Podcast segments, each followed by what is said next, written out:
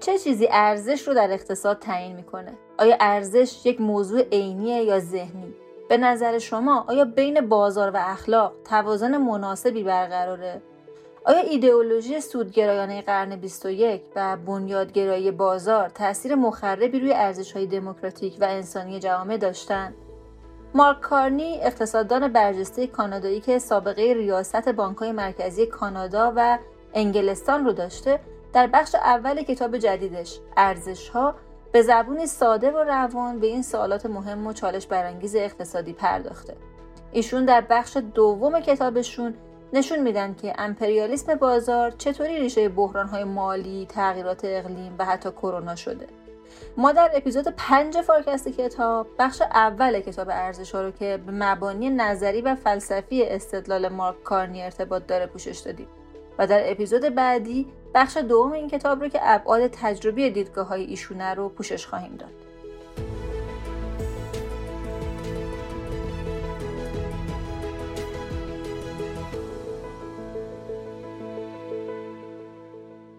دوستان و همراهان عزیز Farcast سلام به اپیزود پنج Farcast کتاب خوش اومدید ما در Farcast کتاب سعی می‌کنیم هر بار مغز و عصاره یکی از جدیدترین و بهترین کتاب های علمی تو زمینه های مختلف مثل اقتصاد، مدیریت، فیزیک، فناوری و فلسفه رو براتون روایت کنیم.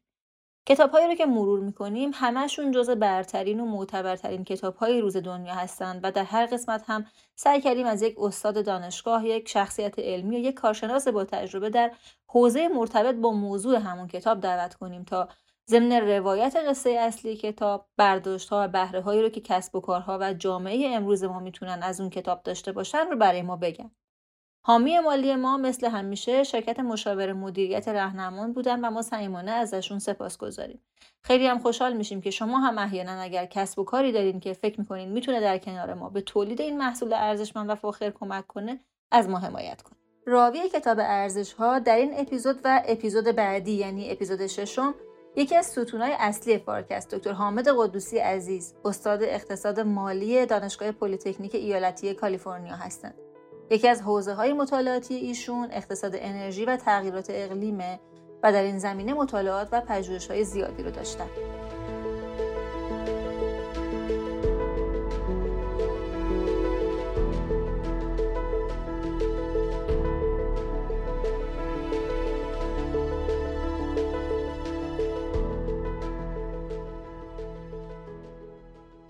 کتابی که من می‌خوام پوشش بدم عنوانش هست Values Building a Better World for All. یعنی در واقع میگه ارزش ها ساختن جهانی بهتر برای همه. نویسنده کتاب آقای مارک کارنی هست و کتاب سال 2021 چاپ شده. برای من خیلی جدید هست. آقای مارک کارنی اولا بذارید برم وسط کارراه شغلیش. معروفه به دلیل اینکه هم رئیس بانک مرکزی کانادا بوده هم رئیس بانک مرکزی انگلیس. و همیشه مثالی از اینه که شما برای بانک مرکزیت هم در قرن 21 می‌تونی بری از خارج آدم استخدام کنی بیاری. یک مستاقش در واقع همین آقای مارک کارنی هستش که کاناداییه و رئیس بانک مرکزی کانادا بوده موفق بوده و بعد میاد در انگلیس هم مسئولیت بانک مرکزی رو به عهده می‌گیره. حالا این از اون جهت مهم کارراه شغلیش ولی بذارید یک خلاصه هم از زندگیش بگم. ایشون متولد سال 1965 میلادی. اقتصاددان هست. در جاهای نخبگرایی درس خونده لیسانسش رو دانشگاه هاروارد بوده و دکتراش رو هم دانشگاه آکسفورد خونده. در همشون رو در رشته اقتصاد و تخصصش هم در دانشگاه آکسفورد. روی مباحث مربوط به رقابت بوده. بعد حالا بریم ببینیم چی کار کرده. ایشون بعد از اینکه دکترا می‌گیره از آکسفورد حدود سال 1995 یک کارراهی رو شروع می‌کنه در به اصطلاح صنعت مالی. یعنی به دانشگاه نمیپیونده میره در شرکت گلدمن ساکس که یکی از به اصطلاح اینوستمنت بانک یا به قول خودمون پولهای تامین سرمایه در دنیاست که چند بانک سرمایه‌گذاری بزرگ دنیاست. مشغول میشه و جاهای مختلف اینها حضور داره. بعد بعد بعد از نزدیک 13 سال کار تو اونها برمیگرده میاد کانادا و مشاغل دولتی شروع می‌کنه. در دو مقام. اول معاون بانک مرکزی بوده بعد میره تو وزارت دارایی. بازم معاون بوده. و بعد مسئولیت در واقع گاورنر بانک آف کانادا یا همون در واقع رئیس بانک مرکزی کانادا رو به عهده می‌گیره چه سالی 2007 یعنی اوج شروع بحران مالی بنابراین یک کسیه که در دل بحران مالی به اصطلاح زندگی کرده ایشون و مسئولیت ثبات نظام مالی کانادا رو بر عهده داشته. بنابراین چون دیده این کتاب در واقع انعکاسی از تجربه های شخصی ایشون هستش در مقامی که حضور داشته. بعد همزمان عضو شورای ثبات مالی جهانی که در بازل هست یا Financial Stability Board میشه که یک مجموعی از متخصصان هست که نگاهشون روی واقع ثبات نظام مالی جهانی است.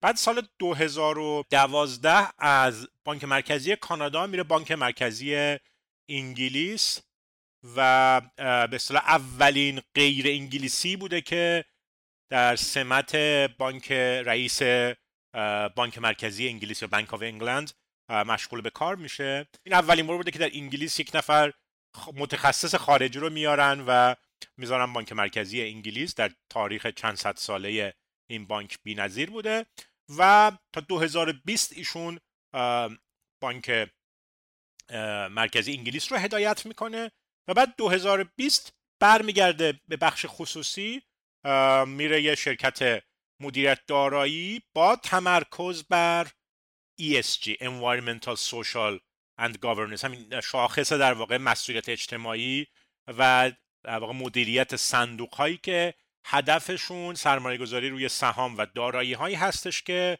به اصطلاح مسائل اجتماعی رو رعایت می‌کنن. حالا جلوتر در کتاب هم بیشتر در موردش بحث می‌کنیم. و البته به موازات هم ایشون در سازمان ملل در همین کاپ 26 حضور داشته به عنوان مشاور دولت انگلیس با هیئت ویژه دبیرکل سازمان ملل کار کرده. خلاصه الان اگر بگیم دغدغه بعد از سال 2020 چی بوده؟ بیشتر می‌تونیم بگیم تخصصش در حوزه climate finance یا مالیه تغییر اقلیم هستش. یعنی چه جوری ما می‌تونیم نظام مالی و سرمایه گذاریمون رو بیاریم در خدمت کمک به کربن زدایی و از طرف دیگه چجوری آمادش بکنیم که مواجه بشه با مسئله های تغییر اقلیم و ریسک های تغییر اقلیم و این نظام گذر به جهان با کربن پایین. پس یه جمعندی بکنم بعد بریم سراغ کتاب. ایشون بس کسیه که شاید بگیم چهار تا بحران یا مسئله جهانی رو تجربه کرده. اولا وقتی گلدمن ساکس بوده بحران 2000 که به dot-com bubble بود رو دیده. وقتی که در ریاست بانک مرکزی کانادا بوده ارز کنم که بحران مالی جهانی رو دیده عینی و از نزدیک. بعد 2020 به مسئله در واقع تغییر اقلیم میپیونده و بحران کرونا که برای همه ما باش زندگی کردیم و در درونش بودیم این دو سال گذشته رو کتاب رو حول این تجربه هاش نوشته که چجوری ما سیاست گذاری های اقتصادیمون رو و مالیمون رو طراحی بکنیم برای اینکه اینجور دقدقه های بشری برای یک رشد بلند مدت فراگیر و پایدار شدنی بشه. حالا با این مقدمه اجازه بدید که من شروع بکنم. اول یه صحبتی از طرح کلی کتاب بکنم بعد اون بعد بشکنم کتاب رو به چند تا موضوع اصلی و در موردشون صحبت بکنم.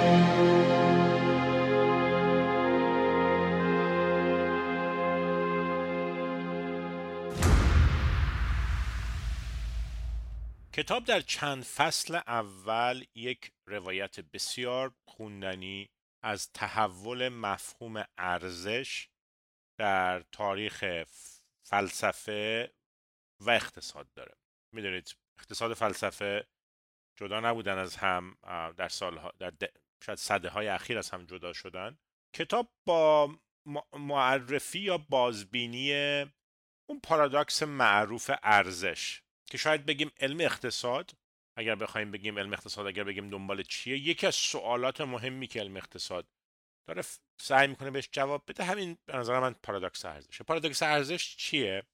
که من فکر کنم همه ما روزمره با انواع مثالاش مواجه میشیم. اینه که از هزاران سال پیش بشر داشت به این فکر می‌کرد که شما اگر به قیمت آب نگاه بکنید آبی که مایه حیاته و اگر نخوریم میمیریم آب تقریبا مجانیه. یه جاهایی ممکنه گرونتر باشه ولی اکثر جاهای دنیا مخصوصا مثلا دنیای قبل از صنعتی شدن و اینها قیمت چندانی نداره. ولی الماس یا مثلا طلا خیلی گرونه. در حالی که الماس و طلا حالا اون کاربردهای صنعتیشون رو بذاریم کنار نقش خاصی در زنده ماندن بشر ندارن. پارادوکس ارزش این رو مطرح می‌کنه که چرا باید؟ یه چیزی که انقدر مهمه به لحاظ قیمت بازار انقدر کم ارزش باشه. پس این ارزش آب کجا منعکس شده؟ آبی که اگر نباشه ما میمیریم. در که اگه الماس نباشه یا طلا نباشه اتفاق خیلی خاصی برای زندگی ما نمیافته. بعد میاد اینو وصل می‌کنه به اتفاقی که همه ما در دو سال گذشته از نزدیک لمس کردیم. کووید و نقشی که کادر درمانی در این دو سه سال ایفا کردن. دیگه فکر می‌کنم هیچ نیازی نیست که توضیح اضافه بدیم که خب کادر درمانی با این فداکاری خیلی زیادی که کردن بالاخره در سطح دنیا میلیون ها جان انسان رو نجات دادن دیگه با مراقبت های بهداشتی که در بیمارستان ها و اینها انجام دادن.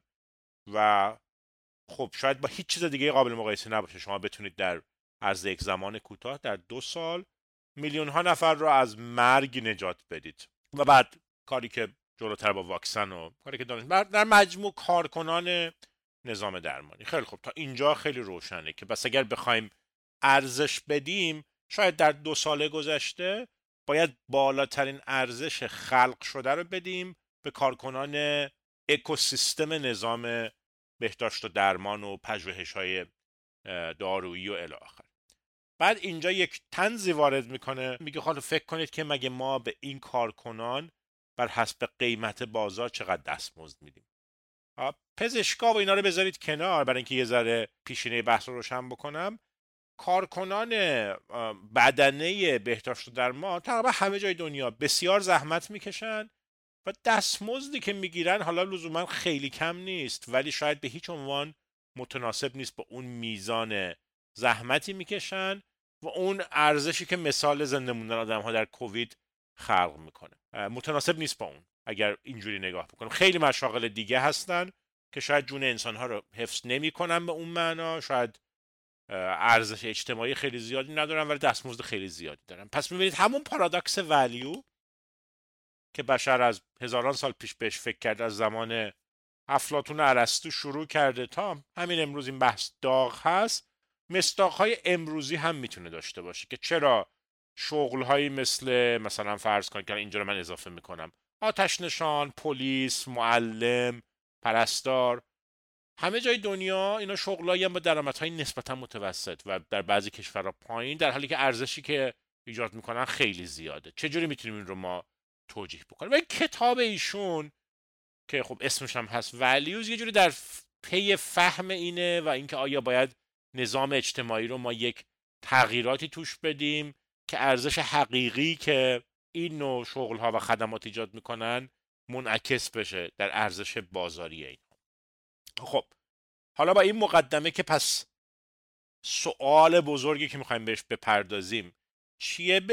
کتاب میره دو تا فصل خیلی خوندنی داره فصل دو یا سه کتاب که من می‌خوام یکم بیشتر از بقیه فصل روش وقت بذارم که میاد یه خلاصه ای میده از تحول نظریاتی که وجود داشته راجع به اینکه آقا ارزش یا قیمت یه چیزی رو یه کالایی رو یک خدمتی رو در بازار چی می‌سازه؟ چرا آب قیمتش صفر طلا قیمتش خیلی زیاده؟ حالا اگر بخواید امروزش هم بکنید الان همین بحث راجع به اینکه چرا بیت کوین قیمت داره؟ بذاره از کتاب هم بریم بیرون. نویسنده میاد خیلی فشرده ولی خیلی منظم و خوندنی. نظریات رو بحث می‌کنه. اولا این رو بگم که نظریاتی که راجع به ارزش هست به دو دسته اصلی قابل تقسیم هست. یکی نظریاتی که به اصطلاح ارزش ای... ریشه عینی قائله بهش میگیم objective value نظریه ارزش عینی که میگه که ارزش هر کالا یا خدمتی متناسب با اون بگیم ورودی هایی که برای تولید اون صرف شده. خب پس در این نگاه ورودی ها مهم میشن. اون عوامل تولیدی که در خلق ارزش فصل اول کتاب به این اختصاص داره. فصل دو برمیگرده به نظریات متأخرتر که ما الان شاید بیشتر در اون پارادایم به سر می‌بریم. نظریه های ذهنی یا subjective ارزش. که میگه آقا مهم نیست که ورودی تولیده کالا چی بوده. مهم اینه که اون کسی که داره مصرف می‌کنه چه مطلوبیت شخصی ذهنی از این به دست میاره و حاضره بابتش پول بده. حالا البته دقیق تر که بشیم بعد می‌بینیم چجوری این دوتا می‌تونن با همدیگه در یک چارچوب هم حل و فصل باشن تا اندازی خب کتاب شروع می‌کنه یک مرور تاریخی قشنگی. من حالا وقت ندارم که قاعدتا همه این نظریات رو بپوشونم. ولی برمیگرده عقب میره تا زمان یونان باستان میره از ارسطو به عنوان یکی از کسایی که یکی از اولین واقع نگارش ها رو در مورد نظریه ارزش عینی یا ابجکتیو بحث کرده. بر اساس همون جهان بینی کلی خودش که مبناش انصاف و عدالت و اینها هستش نظر حرف ارسطو این بود که در واقع ارزش هر چیزی و ارزش مبادله بازاری هر کالایی باید بر اساس یک منطق انصاف و عدالت باشه. یعنی چی؟ یعنی اگر من کالاهایی دارم که کم و بیش نیروی کار کیفی که براشون صرف شده مشابه هم باشه قیمت منصفانه بازاری اینها باید کم و بیش یکسان باشه. من گفتم ارسطو مال 2000 خورده ای سال پیش ولی می‌بینید که همین امروز هم ما پس ذهنمون چنین نظری ارزشی رو داریم. خیلی وقتا میریم یه جنسی رو بگیریم بعد این مباحثه رو داریم که خب چرا این رو به این قیمت خیلی بالاتر میفروشیم؟ مگه این چقدر توش مواد به کار رفته یا کار به کار رفته و اینها؟ پس می‌خوام بگم اون چیزی که ارسطو گفت با اینکه قدیمیه ولی همچنان حضور داره در حیات اجتماعی ما. بعد میاد جلوتر می‌رسه به قرون وسطا و یک مجموعه ای از الهیدانان فیلسوفان و قانوندانانی که به اصطلاح سنته که بهشون میگن میگن سنت کنونیستا. کنونیستا کسایی بودن که در واقع یک پیوندی بین کلیسا و نظم اجتماعی برقرار می‌کردن و خب منطقه قرون وسطا هست دیگه. فکر می‌کنم در فارسی مثلا بهشون میگیم قانون مداران کلیسایی.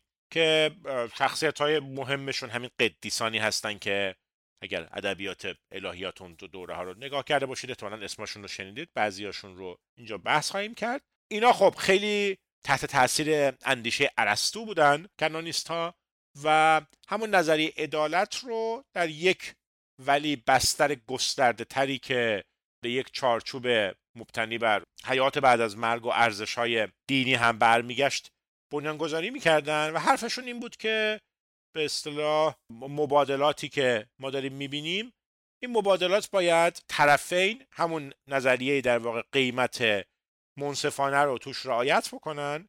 و قیمت منصفانه وقت چی از نظر اینها؟ میگه اون چیزیه که به تولید کننده این کالا اجازه یک زندگی معقول رو میده. این یک چارچوبی بود. بعد یه ذره دقیق تر میشه. یک چارچوبی که منتسب هست به آنتونیو اکواینس که یکی از معروفترین فیلسوفان اون حلقه به شما میاد دیگه.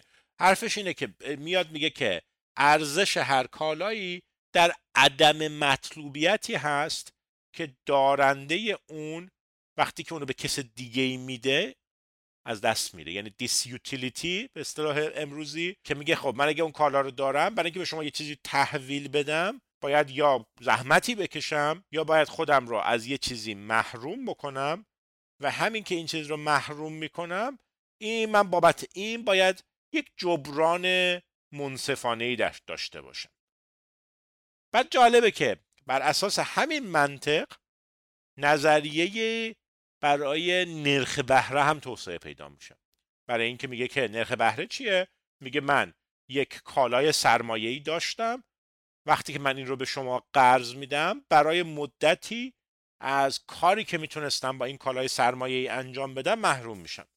بنابراین نرخ بهره باید بیاد من رو به اصطلاح به هم یه پاداشی بده یک جبران زحمتی بکنه که من حاضر بشم از مصرف این کالای سرمایه ایم چشم پوشی بکنم برای یک مدتی. خیلی خب پس ببینید همون چارچوب اومده جلوتر ولی در یک چارچوب الهیاتی قرار گرفته در چارچوبی که ارزش های دینی اخلاقی رو هم روش سوار می‌کنه ولی منطق همون منطقه است خیلی خب از اینها عبور می‌کنه کتاب.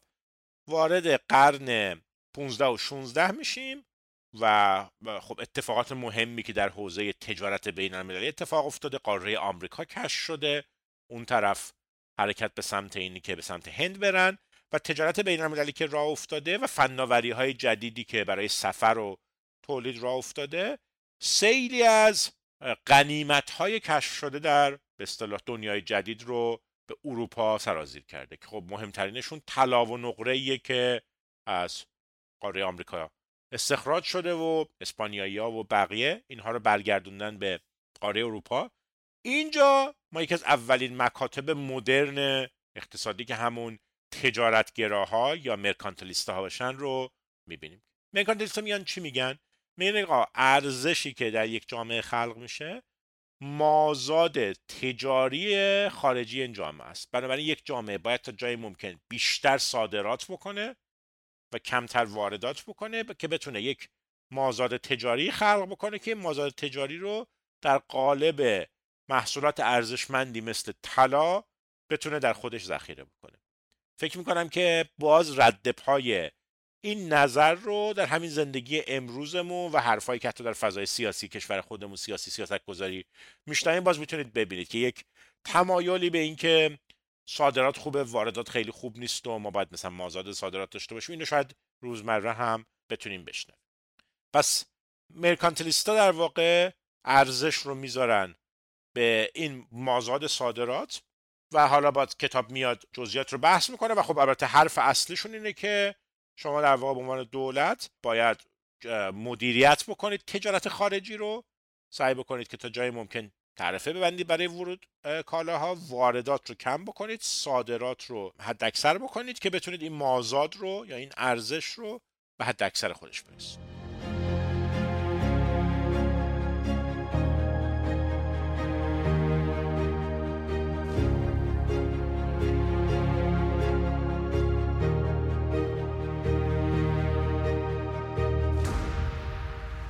خب یه جنبندی بکنم. پس مرکانتلیستا چند تا حرف مهم زدن که حالا لزوما همش درست نبود ولی دارن پایه های نظریه مدرن ارزش رو می‌زنن. یکی این که گفتن که آقا تجارت خودش خلق ارزش می‌کنه.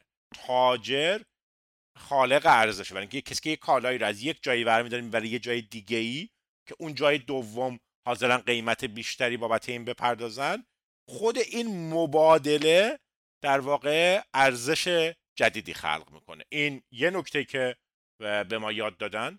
نکته دوم این بود که اومدن سعی کردن که ارزش رو تعریف بکنن بر حسب نهاده های تولید که خب در جهان اون روز زمین بود و نیروی کار و برای اینکه سختی قضیه رو کم بکنن گفتن که می‌تونیم اینها رو هم بر حسب یکی بنویسیم. یعنی زمین رو بر حسب مثلا واحد معادل نیروی کارش بنویسیم اینجوری به یک فرمولی برسیم که وقتی می‌خوایم ارزش یه چیزی رو در محل تولید فکر بکنیم بهش ببینیم که چقدر در واقع عامل تولید برای تولید کردن این مصرف شد.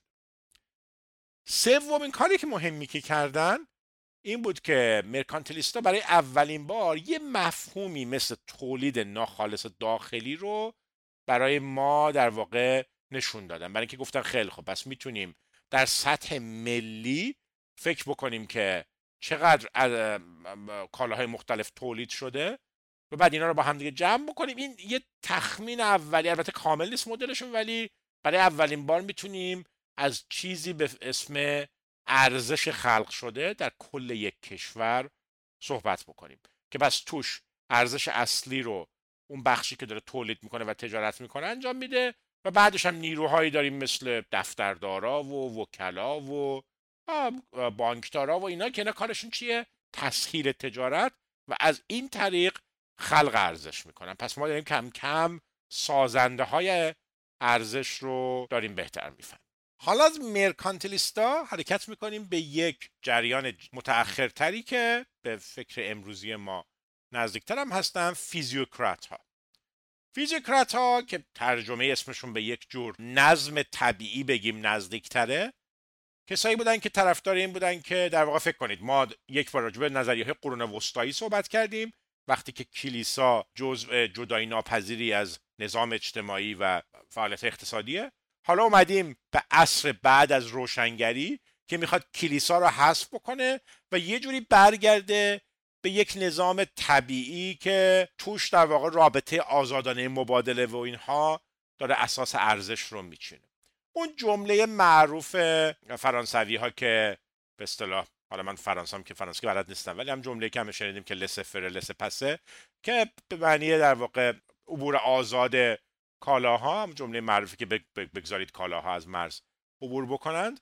این جمله که برمیگرده به بنیانگذاران نظریه فیزیوکرات ها اینا آمدن چی گفتن؟ آمدن حرفشون این بود که گفتن اگر ما ریشه تمام ارزش افسوده رو نگاه بکنیم ته همه ارزش افسوده نگاه کنید داریم به قرن 17 صحبت می‌کنیم. به کشاورزی برمیگرده. کشاورزی جاییه که شما محصول جدیدی خلق می‌کنید که این محصول جدیدی البته بعدا میره توی بخشای دیگه استفاده میشه. ولی حرفشون این بود که اصل منشأ خلق ارزش بخش کشاورزی هستش. که بعد این بخش کشاورزی در صنعت و اینها پردازش میشه ولی ارزشی که اصلی که وجود داره به خاطر حضور این بخش کشاورزی. یک کار مهمی که فیزیوکرات ها می‌کنن که در قرن 17 کوینسی که پزشک بوده و مشاور پادشاه انگلیس king لوی پادشاه فرانسه گفتم پادشاه انگلیس این ایشون اولین کسیه که میاد یک مدل شماتیک سیستماتیک برای فهم اینکه مکانیزم خلق ارزش و توزیع ارزش در اقتصاد چجوری کار می‌کنه درست می‌کنه. یعنی شبیه چیزی که ما امروزه مثلا ممکن است بذاریم یه مدل تعادل عمومی در اقتصاد. ایشون میاد یه چارتی می‌کشه که میگه ارزش از بخش کشاورزی تولید میشه. بعد این رو ردیابی می‌کنه که چجوری میره در بخش های دیگه اقتصاد. دست به دست میشه و بعد باز توضیح میشه و مصرف میشه و اینها. اولین مدل سیستماتیک برای فهم مکانیزم خلق ارزش در اقتصاد. پس خب یه جمع بکنیم. پس ما فیزیوکرات ها رو داریم در context روشنگری و آزادی خواهی قرن 18 اروپا که می‌خوان مداخله دولت و کلیسا و اینها رو به حداقل بذارن برسونن و اجازه بدن که مبادله آزاد laissez-passer حاکم بشه بر بنابراین از این جهت اینا نقطه مقابل مرکانتلیستا هستن که خیلی علاقه‌مند به بستن تجارت و فشار دادن برای بیشینه کردن مازاد تجاری بودن خیلی خب پس تا اینجا این دوتا مکانیزمی که دیدیم اینها این دوتا مکتبی که دیدیم دو تا مکتب علمی مهم بودن ولی اینا مکتب قبل از کلاسیک ها بودن. حالا ما می‌رسیم به اونجایی که قول های نظریه ارزش کم کم ظهور می‌کنه. این قول ها کیان؟ اون ستای اصلی آدام سمیت دیوید ریکاردو و کارل مارکس که اسمایی که حتما برای شنوندگانمون آشنا هستن. اینا چرا بهشون میگیم کلاسیکا برای اینکه کلاسیکا تحلیلشون بر اساس تحلیل سیاسی بود.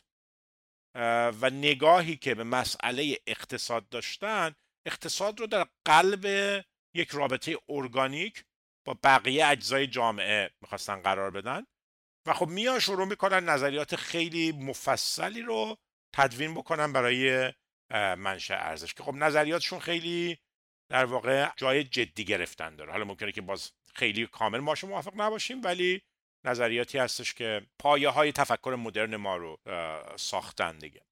خب آدم اسمیت که خب قولیه که به یه معنا علم اقتصاد مدرن از اونجا شاید شروع میشه از نظریاتیشون کار مهمی که اسمیت می‌کنه میاد میگه آقا این ارزش که خلق میشه این ارزش کجا میره؟ کشف و مبادله میشه. در جایی به اسم بازار.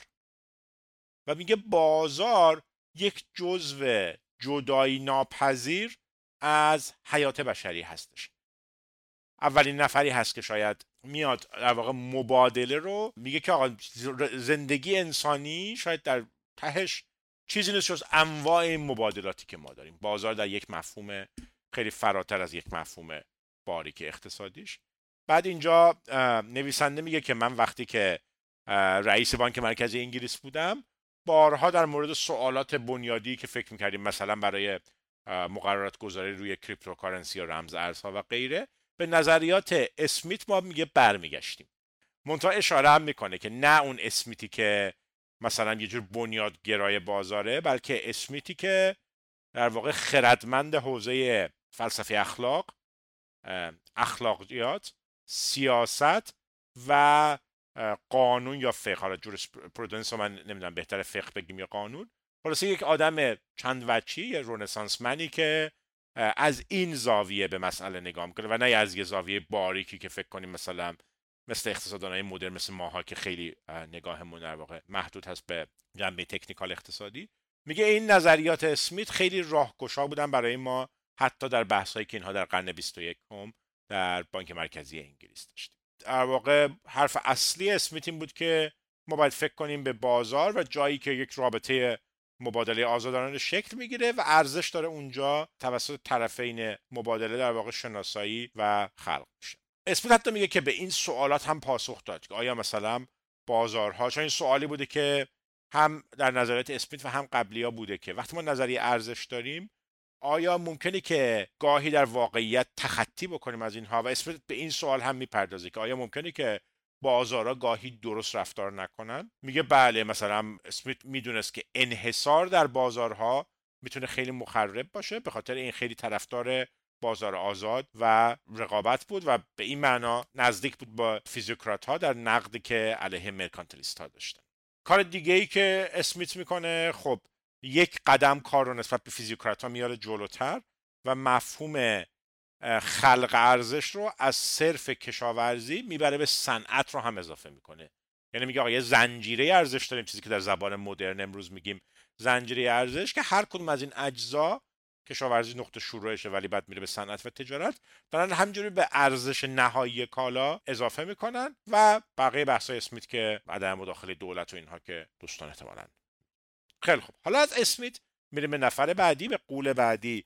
دیوید ریکاردو که ریکاردو خب حرف اصلیش این بود که این کلمه رانت رو که ما امروز استفاده می‌کنیم خب رانت رو یه جوری ریکاردو شاید وارد زبان تحلیل ما کرده. متعلق رانت رو به معنی علمی داریم به کار می‌بریم نه به معنی یه چیز مثلا غیر قانونی ریکاردو میاد میگه آقا ما وقتی نگاه می‌کنیم به ارزش افزوده خلق شده اون کسی که صاحب منابع تولیدیه و در نگاه ایشون صاحبان زمینه که اصل در واقع مالکیت روی نهادهای تولید رو دارن.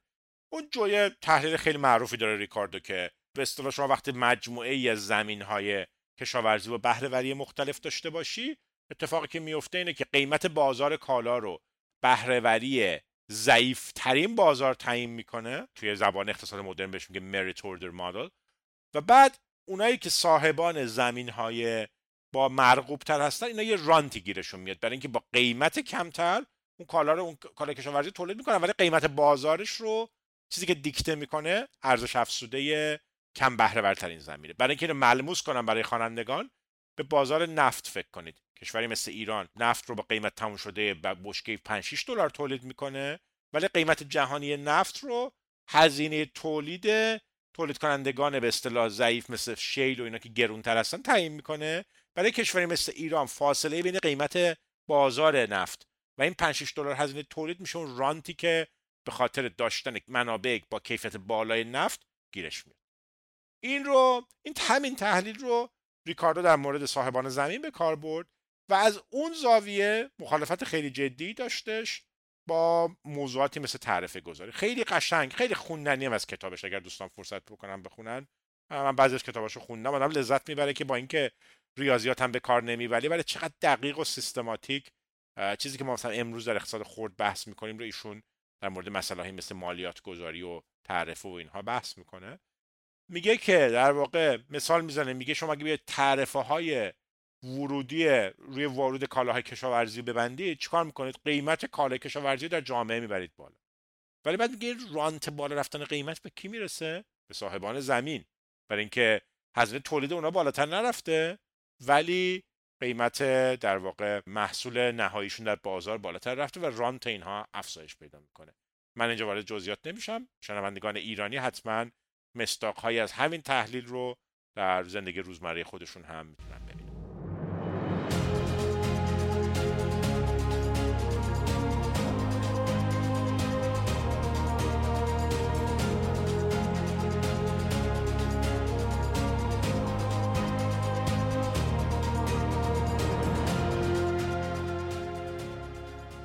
ریکاردو یه نکته دیگه هم اضافه کرد که این ما رو می‌بره البته به قول بعدی و شاید آخرین نفر مهم سنت objectivism که مارکس باشه. ولی سوالی که ریکاردو از خودش می‌پرسید این بود که مزد رو چه چیزی تعیین می‌کنه؟ به عنوان قیمت نیروی کار. و جوابی که می‌داد می‌گفت قیمت غذا. منطقی که نگاه می‌کرد بود که می‌گفت کارگر برای اینکه بیاد نیروی کارش رو عرضه بکنه باید از بابت این کارش حداقل به اصطلاح کالری و نیازهای پایه زنده موندن رو تعمین بکنه. حالا یه دینامیکی رو اینجا طرح می‌کنه.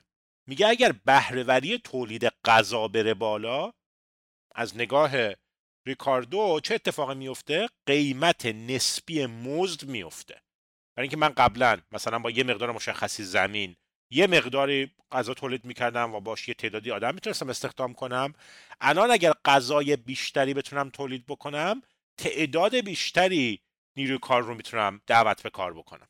و ریکاردو نکتهش این بود که هر چقدر که بهرهوری کشاورزی داره میره بالا مزد به صورت نسبی ارزون تر میشه و این سود در واقع میره به صاحبان زنجیره های بعدی که بخش در واقع صنعتی باشه یا به صاحبان زمین می‌رسه که فاصله بین قیمت بازار غذا و هزینه مزد رو می‌پردازه. خب ریکاردو نکته های مهمی رو به ما یاد داد. از نقطه ضعف هایی که توی تحلیلش بود یکیش اینه که کم و بیش در مورد عواملی مثل بخش مالی که کمک کننده جریان تولید و تجارت هستن تقریبا ساکت هستش. یعنی تمام ارزش رو تقریبا می‌بره به در واقع بخش کشاورزی و تولید محصولات ملموس.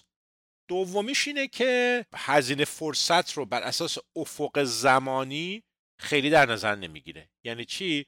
یعنی اینکه من اگه سرمایه گذاری بکنم با زمان باز پرداخت مختلف باید اینها به من یه بازده متفاوتی بده من یکیش منو مجبور می‌کنه بیشتر صبر بکنم.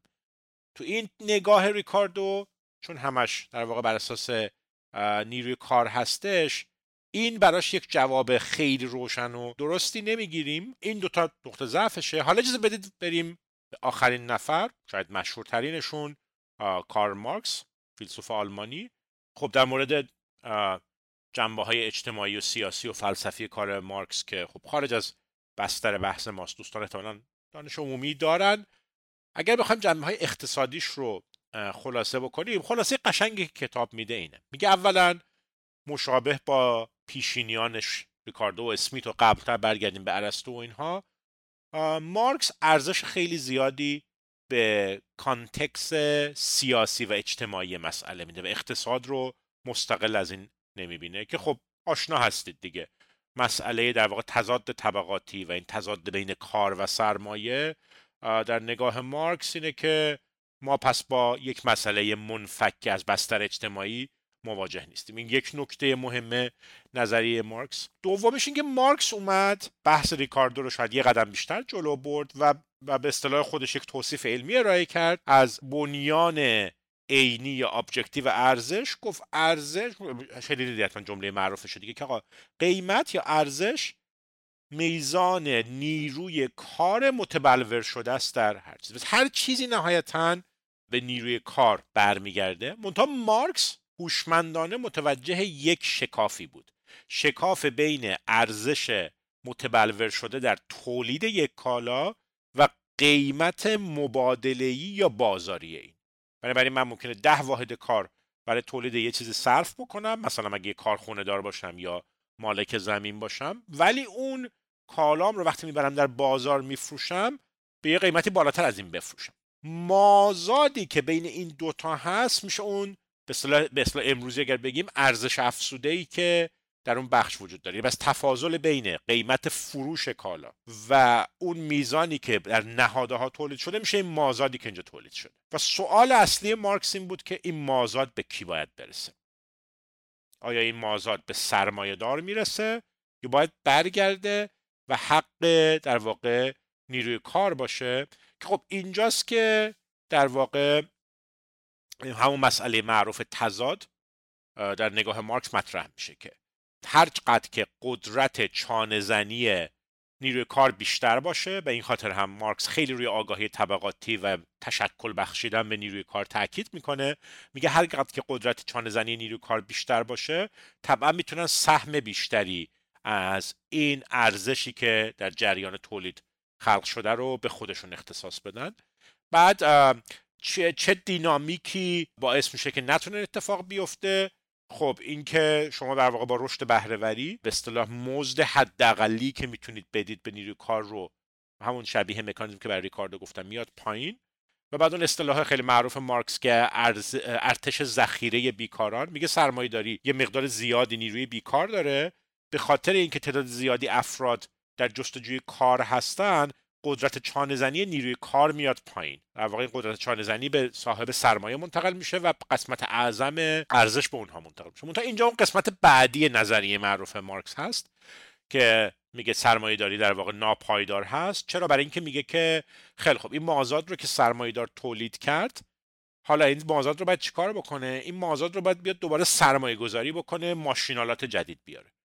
ماشینالات جدید که بیاره در واقع بهرهوری نیرو کار رو باز بالاتر می‌بره یه در بیکار می‌کنه چون حالا ماشین رو جایگزین نیروی کار کرده و در نتیجه چیکار می‌کنه؟ میگه در چون در نگاه مارکس منشأ اصلی سود قدرت نیروی کار هستش مرتب این تضاد بین ماشین و نیروی کار به وجود میاد که ماشین بیشتر که میاد بر بیکاران اضافه می‌کنه و این تنش بیکاری و ماشین خودش یک منشأ دائمی برای این در واقع نوسانات یا بیثباتی های موجود در جامعه سرمایهداری هستش. و و البته در نگاه مارکس این وسط نهادهای حالا من اسمشو بذارم انگلی یه ذره دارم اصطلاح تندی به کار می‌برم که اینها در واقع نیروهایی هستند که هیچ نقشی در ارزش افزوده ندارن مثل مثلا سوداگران بازار مالی. و اینها میان بخشی از مازاد تولید شده در اقتصاد رو به خودشون تخصیص میدن. این چیزیه که ما خیلی خلاصه سازه سازی اگه بکنم از نگاه مارکس می‌تونیم ببینیم به نهادهای غیر تولیدی خیلی خب پس یه جمع بکنیم. حالا من چند تا قول نظری اقتصادی رو ما در این 20 دقیقه نیم ساعتی که صحبت کردم خدمتتون عرض کردم. ولی یه حسی به دست آوردیم که پس اسمیت، ریکاردو و مارکس نقش خیلی مهمی که داشتن این بود که نگاه کردن به اینکه تحولات فن... و انقلاب صنعتی چجوری داره رابطه بین سرمایه و نیروی کار رو جابجا جا می‌کنه. ولی نقطه مشترک هر سه اینه که هر سه معتقد بودن که ارزش از هزینه تولید میاد. بنابراین به یک منطق عینی برای ارزش قائل بودن. می‌گفتن اینجوری ما می‌تونیم بفهمیم که ارزش کجاست و اینجوری شاید بتونن در واقع به فرد پیشینی خودشون یعنی ارسطو کمک بکنن که قیمت منصفانه برای کالاها رو پیدا بکنن یعنی شما اگه بتونید مبنای ارزش رو پیدا بکنید قیمت منصفانه رو هم در این فصل یک کتابه. من وقت بیشتری صرف کردم ولی فکر می‌کردم که ارزش رو داره که یک مرور تاریخی داشته باشیم. حالا می‌خوایم بریم فصل دوی کتاب که یک دیدگاه خیلی متفاوتی میاره. فصل دو میاد رویکردهای ذهنی یا subjective به ارزش رو بحث می‌کنه. چی میگه؟ میگه آقا رویکرد subjective این چیزی که البته این پارادایمیه که امروز علم اقتصاد مدرن هم بیشتر به این پارادایم نزدیکتر هستش. میگه آقا ارزش هر چیزی در اون مطلوبیتی نهفته است که خریدارش براش قائله من کاری ندارم که برای تولید یک کالا چقدر چیز صرف شده. شما ممکنه با ده واحد حالا نیروی کار یا مواد خام مثلا یک کالای هنری خلق بکنید یا یک غذای خیلی خوشمزه درست بکنید یا یه لباسی درست بکنید که اون کسی که می‌خره برای اون ممکنه این صد واحد ارزش داشته باشه. اگر برای اون صد واحد ارزش داره ارزش این کالا همون صد واحد هستش. بنابراین نگاه می‌کنید. منطق از هزینه تولید برداشته میشه در نگاه subjective و دیگه ما اون مبنای عینی رو از دست میدیم. وارد یک فضای ذهنی میشیم برای اینکه دیگه ارزش هر چیزیه که خریدار براش تعریف می‌کنه. و اینجا شما می‌تونید یک شکاف بین ارزش عینی و ارزش ذهنی ببینید چون مثالاش هم زدم دیگه می‌تونید فکر کنید که چجوری می‌تونن مستقل از هم باشن. و خب ما داریم وارد فضای در واقع نو اقتصاد نو کلاسیک میشیم. که ارز کردم پارادایم مدرن اقتصاد امروزی هم به این نزدیکتر هستش و تاکید روی مطلوبیت. خب مطلوبیت به کی برمیگرده؟ به فیلسوفان انگلیسی مشهوری مثل جرمی بنتام و جان استوارت میل که اومدن گفتن آقا من اگر به اقتصاد نگاه بکنم وظیفه نظام اقتصادی باید این باشه که مطلوبیت کل اقتصاد رو به حد اکثر برسونه. یعنی چی؟ یعنی یک جمعیتی داریم در این کشور که این جمعیت یک لذتی به دست میارن از مصرف کالاها. هدف قایم ما این هستش که به اصطلاح سامان تولید جوری باشه که شادی یا مطلوبیت همه این جامعه روی همدیگه در واقع به حد اکثر خودش برسه. که مدل در واقع مطلوبیت گرا یا یوتیلیتاریزم معروف جرمی بنتام هستش. بعد اقتصاددان هایی مثل جوانز و بعد کسای دیگری که در به اصطلاح انقلاب مارجینال یا مارجینال رولوشن حضور داشتن اینها اومدن در واقع فرمول بندی کردن منطق مطلوبیت حاشیه‌ای یا نهایی رو که به اصطلاح مارجینال رولوشن بهش میگیم و اومدن گفتن که خیلی خوب هر واحد کالایی که داریم مصرف می‌کنیم این یه مقداری مطلوبیت به مصرف کننده بده مطلوبیت البته کم میشه با مصرف بیشتر. و بعد تونستن یک مکانیزمی برای در واقع تعادل در اقتصاد تعریف بکنن. اجازه بدید اینجا من یک خلاصه خیلی سریع از چند نفر اصلی روی کرده ذهنگرا رو بگم که بعد بتونیم بریم ببینیم که این دو کانتراستی که نویسنده ایجاد می‌کنه بین رویکردهای عینی و ذهنی چجوری به اون هدف اصلی که می‌خواد در کتاب مطرح بکنه کمک می‌کنن.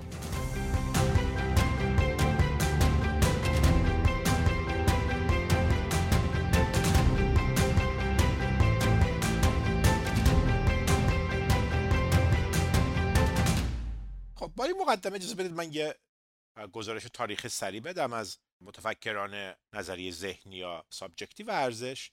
کتاب تشبیه می‌کنه میگه این حرکت از رویکرد عینی به ذهنی مثل انقلاب کوپرنیکی بوده. چطور قبل از انقلاب کوپرنیکی ما زمین رو مرکز جهان می‌دونستیم و خورشید و اینا به دور زمین میچرخیدن بعد انقلاب کوپرنیکی اومد کلا زاویه گرانیگاه ما رو عوض کرد. رویکرد subjective هم اومد منشأ ارزش رو کلا سر و ته کرد. به چه معنا؟ به این معنا که توی رویکرد objective ما میگیم آقا کالای X 100 واحد ارزش داره چون نهاده هایی که توش به کار رفتن اینقدر ارزش داشتن. اینو مفصل توضیح داد تو رویکرد subjective میاد قضیه رو برعکس می‌کنه. میگه آقا نهاده هایی که در تولید کالا استفاده میشن. به این خاطر ارزش دارن که کالای نهایی ارزش داره. می‌بینید؟ عوض می‌کنه قضیه رو. یعنی مثلا میاد میگه دور برمون نگاه کنیم.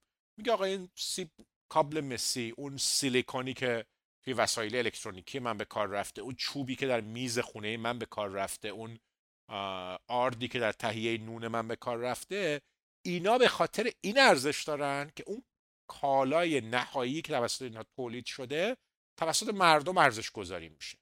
به خاطر اصطلاحا میگیم تقاضای مشتقم از وقتا یا ارزش مشتقم به این اصطلاح میگیم. بنابراین میاد میگه که آقا هر نهاده تولیدی که در فرآیند تولیدی کالا مشارکت داشته ارزش خودش رو از کالای از ارزش کالای نهایی می‌گیره از جمله نهادهای تولید چیه نیروی کاره. نیروی کار تخصص مواد اولیه و الی آخر زمین و الی آخر همه این ارزشمند میشن چون اون محصول نهایی ارزشمند میشه. مثلا به همین زمین نگاه بکنید زمین که به خودی خود به درد نمی‌خوره. زمین چرا در شهرها ارزش داره؟ برای اینکه باش میشه فضا درست کرد مسکونی و تجاری اینها به مردم برای فضا ارزش قائلن و چون برای تولید فضا باید زمین استفاده بشه زمین قیمت پیدا می‌کنه. می‌بینید چجوری گرانیگاه تحلیل مسئله عوض شد؟ خیلی خوب. آیا این چیزیه که ما در همین صد سال اخیر فهمیدیم؟ نه. نگاه مثلا subjective حداقل یه 500 سالی سابقه داره. کتاب اسم می‌بره از یه چند نفر از متفکران ایتالیایی و انگلیسی برمیگرده به شخصیتی به اسم آوانساتسی که برای اولین بار در واقع این بحث مطلوبیت رو مطرح می‌کنه. میگه که در واقع من اگر سکه هایی می‌برم به بازار این سکه ها ارزششون به خاطر ارزشیه که خریدار براش قائله. بعد متفکر دیگه انگلیسی نیکولاس باربون همینطور میاد ارزش ذهنی رو مطرح می‌کنه. یه قدم بعدی دیپلمات ایتالیایی فردیناندو گالیانی که به اصطلاح کتاب پدر بزرگ انقلاب مارجینال هست بحث یوتیلیتی رو پیش می‌بره و می‌رسیم به یه شخصیت معروف اقتصاددان معروف انگلیسی در قرن 17 سکات جان لا لا فامیلیشه. این شخص کسیه که به اصطلاح بانک مرکزی رو پیشنهاد می‌کنه. ایشون برای اولین بار یه جورایی بحث عرضه و تقاضا رو شروع می‌کنه مطرح کرد یه جوری تو ذهنمون برای اینکه بتونیم شبیه سازی بکنیم رویکرد objective بیشتر به روی کرده سمت عرضه نزدیکتر هست دیگه. برای اینکه ارزش از اون فرآیند عرضه وجود رویکرد subjective به طبع مفهوم تقاضا و تابع تقاضا نزدیکتر هستش. میگه من قیمت رو چی شکل میده؟ میزان تقاضایی که برای این کالا وجود داره. لا برای اولین بار اومد و سعی کرد که اون پارادوکس معروف رو ارزش رو حل بکنه با کنار هم گذاشتن دو چیز مطلوبیت و کمیابی. اومد گفت بله آب خیلی مهمه. من قطعا از خوردن آب خیلی مطلوبیت به دست میارم. ولی چون میزان آب زیاده در دنیا قیمتی که واحد آب پیدا می‌کنه خیلی زیاد نیستش. اون ارتش بیکاران مارکس یادتون بیاد؟ حالا می‌تونید یه جوری یه قیاسی بین این دوتا در ذهن داشته باشید. بنابراین یک نهاده با این که می‌تونه منجر به یک ستاده با ارزش بشه ولی اگه از اون نهاده در دنیا خیلی باشه قیمتی که اون نهاده پیدا می‌کنه پایینه برای اینکه واحدهای زیادی از اون وجود داره. متا کتاب میگه میگه یه دیویس سالی طول کشید تا دنیا بتونه این روی کرده ارز تقاضایی که سکات جان لا پیشنهاد کرده بود رو تبدیل به یک صورتبندی رسمی بکنه. ما باید میمدیم تا قرن 19 تا می‌تونستیم به این صورت بندی عرضه و تقاضا برسیم. دیگه حالا بقیه رو میل و بنتام و اینها رو صحبت کردیم تا میایم می‌رسیم به واضعان انقلاب مارجینال همون شخصیت های معروفی مثل آلفرد مارشال. منگر منگر فیلسوف اقتصاددان معروف اتریشی و چند نفر دیگه که اینها بنیانی رو گذاشتن که اقتصاد مدرن امروز ما خیلی رون سوار هستش. مادن گفتن که خیلی خوب مطلوبیت در اثر مصرف بیشتر رفته رفته کم میشه. حالا می‌تونید دوباره به پارادوکس ارزش از زاویه مطلوبیت نزولی هم فکر شما در یک بیابانی اگر باشید من بیام به شما یک لیوان آب بدم. اتفاقا اون یک لیوان آب خیلی هم ارزش داره. از الماس هم که بسا بیشتر ارزش داشته باشه. فکر کنید یک نفری داره از تشنگی میمیره و همراه خودش مقداری الماس داره. حاضر اون الماس رو بده برای اینکه یک لیوان آب به دست بیاره. پس اتفاقا در اون شرایط که آب کمیابه آب ارزش به اصطلاح واقعی خودش رو پیدا می‌کنه. حالا اگر یه جای آب خیلی زیاد باشه چون ما مطلوبیت نزولی داریم لیوان اول خوردیم لیوان دوم خوردیم چون می‌رسیم به لیوان های بعدی آب دیگه اونقدر برامون مطلوبیت نهایی نداره. و قیمت هر چیزی رو هم با اون مطلوبیت نهاییشه که تعیین می‌کنه. بنابراین زمین در یه شهرهای خیلی گرون میشه برای اینکه مارجینال یوتیلیتی بالاست برای اینکه ما همچنان به نسبت مطلوبیتی به دست میاریم زمین کافی نیست. میریم به یه شهرهایی که زمین فراوونه هم تو آمریکا و اینا یه شهرهایی میرید همینجور هر هر طرف میرید فراوون زمین هست. و همون منطق مطلوبیت نهایی می‌تونیم ببینیم زمین هیچ قیمتی نداره تقریبا مجانی میشه. برای اینکه انقدر زیادی که کسی طلب زمین نمی‌کنه. خب بس می‌بینید که داره عرضه و تقاضای ما میاد کنار هم وصل میشه. مارشال وقتی اینها رو کنار هم گذاشت یک تحلیل خیلی قشنگی داد که شاید بتونیم بحثمون رو حول هوشمون به یه جنبندی برسونیم. اومد بین کوتاه مدت و بلند مدت تفاضل گذاشت. این چیزیه که مثلا خود من بارها در تحلیل اقتصادی که می نویسم خیلی به این چارچوب رجوع می‌کنم. اومد چی گفت؟ گفت در کوتاه مدت ارزه ثابته. در کوتاه مدت شما نمی‌تونید به سادگی آپارتمان های اضافه بسازید نفت بیشتری تولید بکنید برق بیشتری تولید بکنید برای اینکه ظرفیت های تولید محدوده. بنابراین در کوتاه مدت حرفش این بود که قیمت رو فقط و فقط تقاضا تعیین می‌کنه. ولی وقتی که از این کوتاه مدت عبور می‌کنه چون دیگه بنگاه ها نمی‌تونن خیلی عرضه رو بست بدن ولی در میان مدت بنگاه هاشون رو می‌تونن بکنن ظرفیت های جدید ساختن و الی آخر. در میان مدت عرضه میاد مهم میشه. اینکه چقدر هزینه داره که من بتونم ظرفیت رو ببرم بالاتر اون خودش تعیین کننده قیمت میشه. بعد در خیلی بلند مدت باز نیروی غالب میشه دیگه عرضه. برای اینکه هر چقدر که تقاضا وجود داره اگر زمان کافی بهش بدیم نهادهای تولید میان جمع میشن اونجا. مثلا مردم میان خونه کمه قیمت خونه میره بالا. حالا اگر اجازه بدیم که خونه های زیادی ساخته بشه جوری که دوباره مثلا به یک تعادل بلند مدت برگردیم حالا قیمت خونه رو در بلند مدت هزینه ساختش تعیین می‌کنه. یه جوری در این چارچوب ببینید که روی کرده عینی و ذهنی دیگه با همدیگه سازگار میشن. تضاد بینشون نیستش. برای اینکه در بلند مدت میزان عرضه نهاده ها میاد دقیقا جایی وای میسته که مردم حاضرن در واقع به ستاده ناشی از اون همونقدر پول بدن.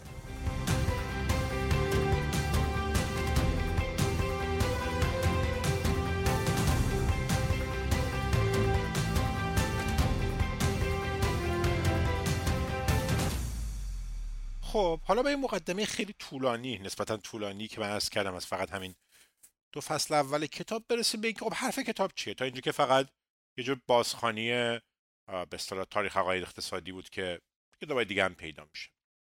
حرفی که نویسنده می‌زنه میگه ببین ما الان نیم ساعت وقت گذاشتیم با هم یه مروری کردیم به اینکه متفکران بشری راجع به مفهوم ارزش چه جوری فکر کردن و چه جوری فلسفه پردازی کردن. ولی میگه یه نزدیک صد سالیه که ما کلا فکر کردن به این مفهوم فلسفی ارزش رو یه جور دیگه کنار گذاشتیم. خیلی عمیق بهش فکر نمی کنیم شاید به یه معنا بگیم از وقتی که علم اقتصاد خیلی تکنیکال تر شده و بحث فلسفی توش کم تر شده میگه یه جایی بارمون رو با این باور بستیم که خب ما می‌خوایم میزان مطلوبیت یا شادی حالا اینجا رو من نمی‌خوام خیلی دقیق باشم مطلوبیت شادی یا رفاه کلی جامعه رو به حد اکثرش برسونیم و مطلوبیت گراها گفتن که اخلاقی ترین انتخاب در رفتار آدم ها نهایتا منجر به این میشه که میزان مطلوبیت همه آدم های توی جامعه به حد اکثر برسه. یه جور یه مبنایی هم برای رفتار درست یا مفید یا اخلاقی به اصطلاح بنیان گذاری کرد دیگه ما با این بحثمون رو در واقع بستیم و بردیم جلو. سوالی که نویسنده میگه پیش میاره میگه که خیلی خوب. ما دیگه فکر کنیم که منظورمون از این جمع رفاه یا مطلوبیت چیا هست؟ آیا فقط مصرف مادیه؟ آیا سلامت روانیه؟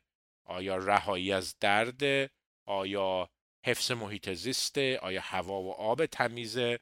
آیا رعایت حقوق حیوانات؟ آیا آزادی هاست؟ اینا وقت میشه جایی اینکه فکر کنیم که خیلی خوب به چی ما میگیم رفاه یا مطلوبیت. اینجا دوستانی که مباحث اقتصاد تخصص دنبال می‌کنن می‌بینید یه مقدار به حرفایی که آمارتیا سن در بحث در واقع توسعه به مسابقه آزادی و اینها می‌زنه نزدیک میشه موضعی که نویسنده این کتاب هم می‌گیره و میاد میگه که این اتفاقاتی که در دوره کرونا و اینها افتاده به فکر بردتش که ما آیا در تعریفی که برای تولید ناخالص ملی ارائه می‌کنیم. یا این باور که رفتار بازار آزاد میزان در واقع رفاهی که برای جامعه هست رو به حد اکثر میرسونه.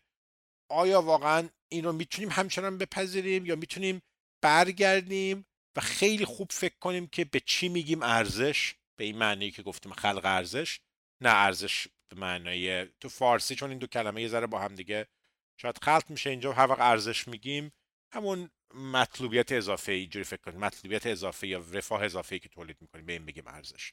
سوالی میشه که آیا همه فعالیت هایی که در بازار سود و قیمت دارن رو هم جزو زنجیره خلق ارزش در جامعه باید شمرد نه؟ اینجا نویسنده میاد مثلا دست می‌ذاره روی تفکیک خلق ارزش از رانت. توی فرایند خلق ارزش ما یک ارزش جدیدی خلق می‌کنیم تحویل جامعه میدیم.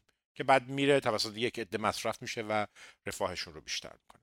در فرایند رانت جویی ما ارزش جدیدی خلق نمی کنیم بلکه سعی می‌کنیم از این ارزش موجودی که در جامعه وجود داره یه سهم بزرگتری رو بقاپیم به خودمون اختصاص بدیم. مثلا شاید بعضی فعالیت های سوداگرانه از این جنس باشه که چیز جدیدی برای جامعه خلق نمی‌کنن ولی می‌تونن باعث ثروتمند شدن یک عده‌ای بشن. و نویسنده این سوال مطرح می‌کنه. میگه آقا اگر در بازار می‌بینیم که برخی نهادها برخی مشاغل برخی تخصصها با سود زیادی به صاحبانشون میرسونن مثلا یکی سوالاتی که مطرح می‌کنه اینه که آیا ما واقعا باید اینها رو تولید کننده ارزش بدونیم یا یک لنزی به چشممون بزنیم که این بحثای فلسفی که در نیم ساعت 45 دقیقه گذشته مطرح کردیم کمکمون می‌کنه؟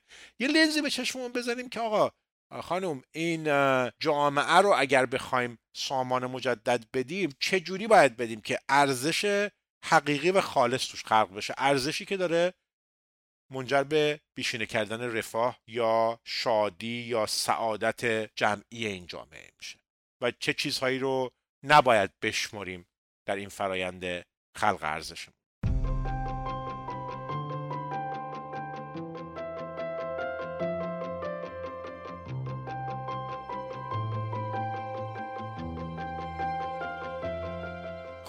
بعد از این مرور نسبتا طولانی البته من نتونستم کامل حق مطلب رو ادا بکنم ولی سعی کردم این مرور نسبتا جزئی روی فصل یک و دوی کتاب داشته باشم چون یه جوری پیشینه تئوری کتاب رو بحث می‌کنه.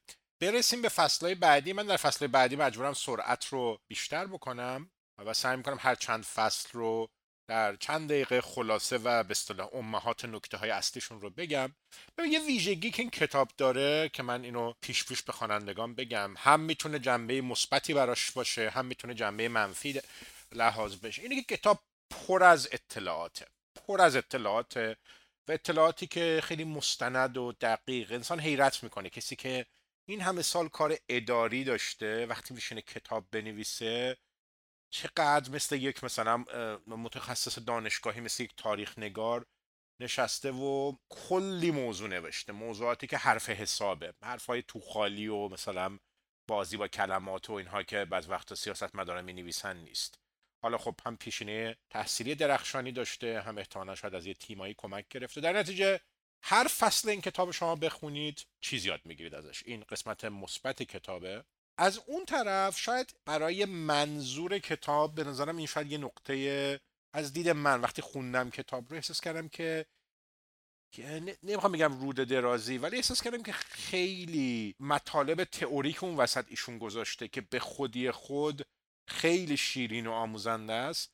ولی می‌تونست کتاب رو برای رسوندن حرف اصلیش در حجم خیلی کمتری بنویسه که خواننده ای که ممکنه علاقه من نباشه به همه این جزئیات یا بدون برخیش رو یا بخشش رو نتونه هضم بکنه بتونه به اصل حرف برسه. برای این یه نقدیه یا این برداشت شخصی منه از ویژگی کتاب که گفتم این رو توضیح بدم که دوستان هم در جریان باشن وقتی با شروع ممکنه بخوام بکنن خوندن کتاب رو. ولی حالا به این بریم بخش بخش من بحث رو صحبت بکنم. فصل سه و چهار و پنج کتاب میاد یک گزارش تاریخی تا به امروز از موضوع پول طلا نظام بانکی خلق اعتبارات بانک مرکزی حکومت قانون و اینا در یک بسته ای به ما میده. اینجوری شروع می‌کنه. میگه خیلی خوب بانک های مرکزی نه به اندازه گذشته ولی طلا نگهداری می‌کنن توی ذخایرشون. و البته می‌دونید دیگه الان دیگه پولها به اون معنایی که باور عمومی وجود داره یک باور غلطی هست که پولها در واقع پشتوانه دارن. پولها پشتوانه ندارن این روزها. طلا یک چیزی در گذشته بوده کتاب هم یک گزارشی از این میده. اگر علاقمند هستید به اینکه استاندارد طلا چجوری وارد نظام بانکی شد چجوری بالا رفت و پایین کتاب خیلی گزارش خوبی میده. منم سعی می‌کنم که خلاصه خدمتتون عرض بکنم. ولی سوال فلسفی مطرح می‌کنه که آقا اصلا پول یعنی چی؟ به چیزی که میگیم پول چیه؟ اینو خب متخصصان اقتصاد پولی مفصل بحث کردن. این کتاب هم وفاداره به این تعریف ها برمیگرده عقب میگه همون آدم اسمیتی که در فصل یک و دو ازش اسم بردیم میاد میگه پول چیزیه که سه خاصیت داشته باشه. اولا شما بتونید ارزشتون رو ارزش داراییتون رو حفظ بکنید باهاش. یک وسیله ای برای مبادله باشه. من می‌خوام برم نون بخرم دیگه با خودم. اگه مثلا قصاب هستم گوشت نبرم تحویل نون وا بدم. با یک وسیله مستقیمی این کار رو بکنم. و بعد یک واحد سنجش هست. وقتی که می‌خوایم دو تا جنس رو مبادله بکنیم با یک متری که اون واحد پولیمون هست می‌تونیم ارزش نسبیشون رو بسنجیم و بدونیم که چند واحد از این رو باید تحویل پس ذخیره ارزش وسیله مبادله و واحد در واقع سنجش و نگهداری حساب ها این تعریفی تا به امروز ما وفاداریم و با همین هم. چه در بحث پول های سنتی چه الان که بحث رمز ارزها و بیت کوین و اینها اومده بعد بحث در واقع پول دیجیتال بانک مرکزی داره مطرح میشه. این لنز کارکرد سگانه پول همچنان در چشم ما هست. خب چیزی که کتاب میگه و خب حرف عجیبی نیست البته بین کسانی که اقتصاد پولی رو می‌دونن اینه که پول یک قرارداد اجتماعی هست. خیلی سعی می‌کنه در ده ها صفحه که بعدش میاد در این فصل بگه یعنی چی پول قرارداد اجتماعیه خب معنی قرارداد اجتماعی بودن پول روشنه. من وقتی که به شما یه تکه کاغذ میدم این تکه کاغذه که به خودی خود کاری برای شما نمی‌تونه بکنه. من به شما فرض کنم میام یه اسکناس حالا نمی‌دونم الان تو ایران بزرگترین اسکناس چیه مثلا امیدوارم اشتباه نگم ده هزار تومانی میدم. یا مثلا فرض کنید استناه 100 دلاری میدم به شما. این 100 دلار یا این اسکناس ده هزار تومانی یا چک پول مثلا 100 هزار تومانی این فقط به این خاطر ارزش داره که بنده و شمای خریدار و فروشنده قائلیم به اینکه اینو میشه بعدم برد یه جایی به یه نفر دیگری داد و اونم اینو ارزشمند می‌دونه. اگر در یک لحظه همه جامعه تصمیم بگیره که دیگه به پول ها ارزش قائل نشه کل اون کاغذ ها ناگهان از ارزش ساقط میشن. اینو مردم دنیا دیدن دیگه. جاهایی که انقلاب میشه کودتایی میشه یا مثلا جنگی چیزی میشه یه دفعه می‌بینید که پولی که تا قبلا خیلی ارزش داد ناگهان از ارزش ساقط میشه. این رو دیدیم دیگه. پس پول قرارداد اجتماعیه. و یکی از چیزهایی که این کتاب داره بحث می‌کنه میگه آقا قرارداد اجتماعی یک ارزش انسانی هست که ما نباید بذاریمش در گذر زمان اهمیت و ارزش خودش از دست بده. این سه فصل با این گزارش تاریخی که ارائه می‌کنه در واقع سعی می‌کنه که دفاع بکنه از اهمیت سرمایه اجتماعی که پل پشت مفهوم پول و نظام بانکی و الی آخر هستش. خیلی خوب. میاد چه گزارشی میده به ما؟ اول از این شروع می‌کنه که خب ما می‌دونیم بیشتر پولی که به اصطلاح امروز یا نقدینگی که در دنیا در جریانه این نقدینگی از جنس سکه و اسکناس و اینها نیست. فقط از جنس در واقع اعتبارات بین بانک های مختلف. الان تو خیلی کشور این رقم اسکناس و پول به دو سه درصد رسیده از کل حجم نقدینگی. و بقیهش چیه؟ بقیهش پولیه که بانک های تجاری خلق کردن. در جریان اعطای وام و دریافت سپرده ها از مردم. دقیقا می‌فهمید؟ پس یه چیزی ما داریم به اسم نظام بانکی و همه ما می‌دونیم که نظام بانکی یک نهاد بسیار ارزشمند ساخت بشر هستش و کتاب داره توجه میده که ما باید نگران اعتبار این نظام به عنوان یک نهاد پرارزش باشیم و بعد میگه که در جریان بحران های مالی و اینها چجوری این اعتماده و چجوری این ارزشه به خطر افتاده. خیلی خب حالا بعد میاد یه مقدار راجع به همین نظام بانکی و اینکه در واقع چجوری بانک ها به وجود اومدن قشنگ توضیح میده که اصلا مفهوم کردیت که به کلمه لاتین کردیتره کردره که حالا امیدوارم درست تلفظ بکنم برمیگرده. میگه اصلا این کلمه کردیت ریشش یعنی اعتماد ریشه لاتینش. یعنی شما میمدی پیش من من به شما اعتماد می‌کردم. یه مقداری به شما قرض می‌دادم.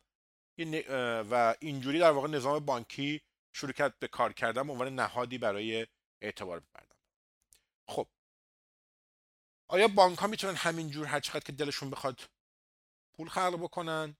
طبعا نه. برای اینکه اگه خیلی زیاد پول خلق کنن یا خیلی زیاد وام بدن یا اعتبار بدن چی میشه؟ میشه میشه همین بحران هایی که در واقع دیدیم دیگه در جریان بحران های مختلف.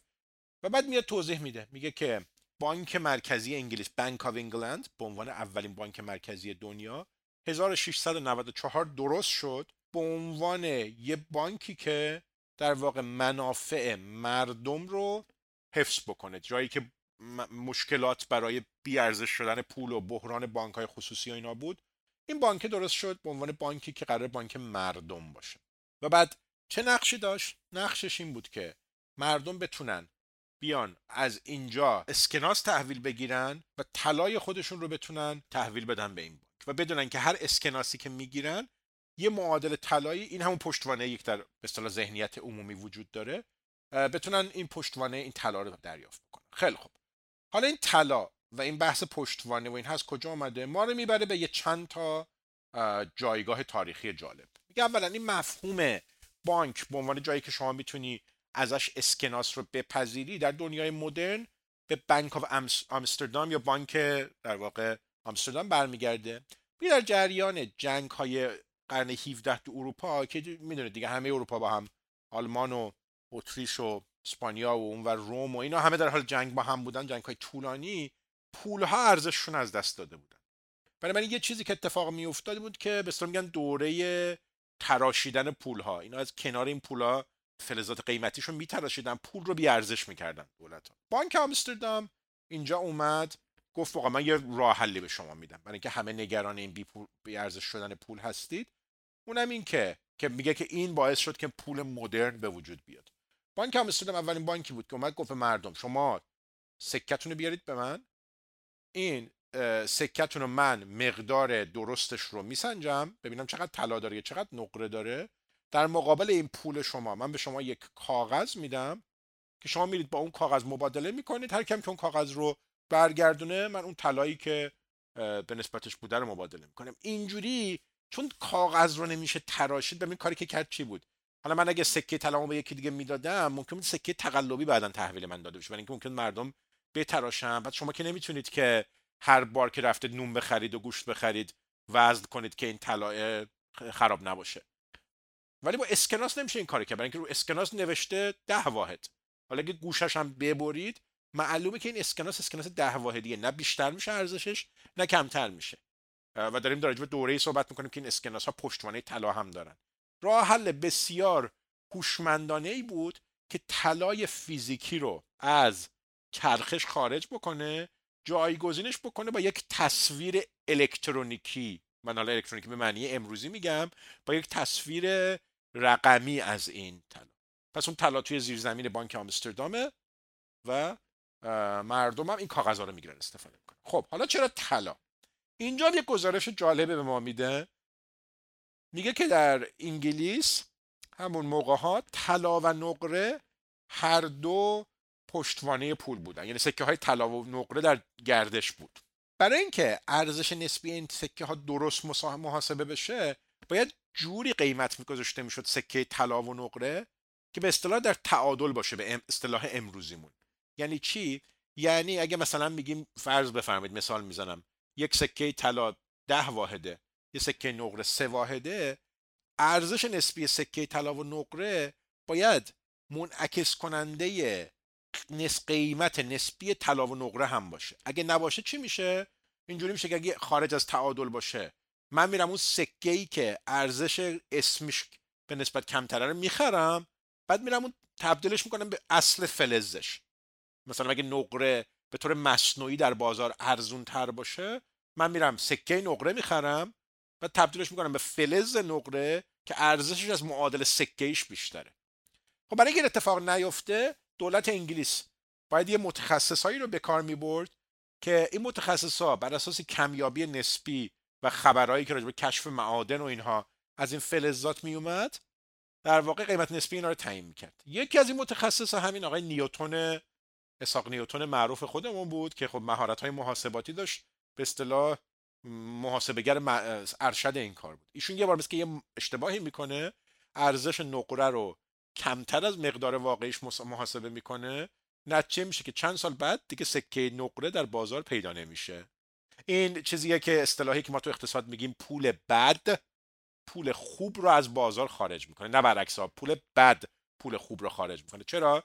برای اینکه مردم ترجیح میدن اونی که ارزش واقعیش بیشتره بخرن ببرن بیرون با اون پول کم ارزش مبادله بکنن. همین اتفاق میفته و اینجوری نقره و طلا به عنوان اینکه دو تا فلز ارزشی باشن ارزشمند باشن از تعادل خارج میشن فقط طلا باقی میمونه و طلا میشه همون استاندارد طلایی که تا همین پایان پیمان برتن وودز توی دهه هفتاد میشه پشتوانه کار بانکی خیلی از کشورها. الان دیگه پشتوانه طلا ما نداریم دیگه رها کردیم در 50 سال گذشته. ولی خلاصه از قرن 17 که بانک آمستردام شروع می‌کنه تا همین 1970 طلا میشه ارزش مسلطه بعد میاد میگه بانک آمستردام به ما چی یاد داد؟ بانک آمستردام به ما یاد داد که اگر بتونیم نهادی طراحی بکنیم که شفاف باشه مسئول باشه و درست عمل بکنه می‌تونه مقدار زیاد از مشکلاتی که نهادهای قبلی دارن حل بکنه. منتها بانک آمستردام این رو در کامل رعایت نکرد. میزان پولهای کاغذی که منعکس کرد بیش از حد لازم و درستش بود. نتیجه این شد که یک دوره مردم فهمیدن که به اصطلاح پولش بی پشتوانه است. به اصطلاح امروزی بخوایم بگیم یا به اصطلاح این باور رایج و بانک ورشکست شد و رفت بیرون. خب بعد میگه که خیلی خب بس این ایده بانک آمستردام بعدا تسری پیدا کرد به بانک های دیگه. بانک های خصوصی زیادی شروع کردن به اصطلاح پول کاغذی خودشون رو تولید کردن. منتها این پول های کاغذی به خاطر اینکه اگر بانک ها درست مدیریت ریسک نمی‌کردن محاسبه اعتباری درستی انجام نمی‌دادن. ورشکست می‌شدن. یکی پس از دیگری ما در اون دوره به اصطلاح طلایی بانکداری آزاد ما ورشکستگی بانک های خصوصی رو داشتیم که نتیجه این شد که بانک مرکزی انگلیس یکی از وظایفش این شد که تبدیل بشه به اصطلاح به قرض دهنده لحظه آخر یا لاست ریزورت لندر که الان هم این نقش رو بانک های مرکزی دارن که وقتی که شما با بحران بازار بانک مواجه میشید یکی باید بیاد جلو قدم بذاره و جلوی ورشکستگی گسترده نظام بانکی رو بگیره. خیلی خب این بس یک گزارشی از ظهور استاندارد طلا که جالبه که این یک اشتباه در واقع چجوری مسیر تاریخ رو کلا در زمینه پشتوانه پولی شکل داده. و بعد خب میگه که میگه در صده های بعدی همینجور جنگ ها که ادامه پیدا کرد کشورها به این نتیجه رسیدن که این نوسانات اقتصادی کلام بی ارزش شدن پول تورم و اینها اینا مخربن برای اقتصاد. پس یکی پس از دیگری شروع کردن استاندارد طلا رو به اصطلاح پیاده سازی کردن. اول از اروپا شروع شد بعد رفت به کشورهای دیگه و طلا شد. در واقع یه چیزی که یه لنگری بود که می‌تونست کمک بکنه که پولهای ملی کشورها به این لنگر وصل بشه و بتونه ارزش خودش حفظ بکنه و از اون تورمهای ناگهانی تا یه اندازه جلوگیری بکنه یه نکته دیگه طلا هم این بود که کشور اگر با طلا مبادله می‌کردن در واقع طلا کمک می‌کرد که نرخ ارز به جای اینکه به صورت تصنعی بالا پایین بره با متناسب با فاندامنتال های اقتصادها تعیین بشه. چرا؟ کشوری که مثلا کسری تجاری حساب تجاری داشت یعنی وارداتش بیش از صادراتش بود این کشور مجبور برای جبران این کسری تجاری طلا بپردازه به طرف مقابلش.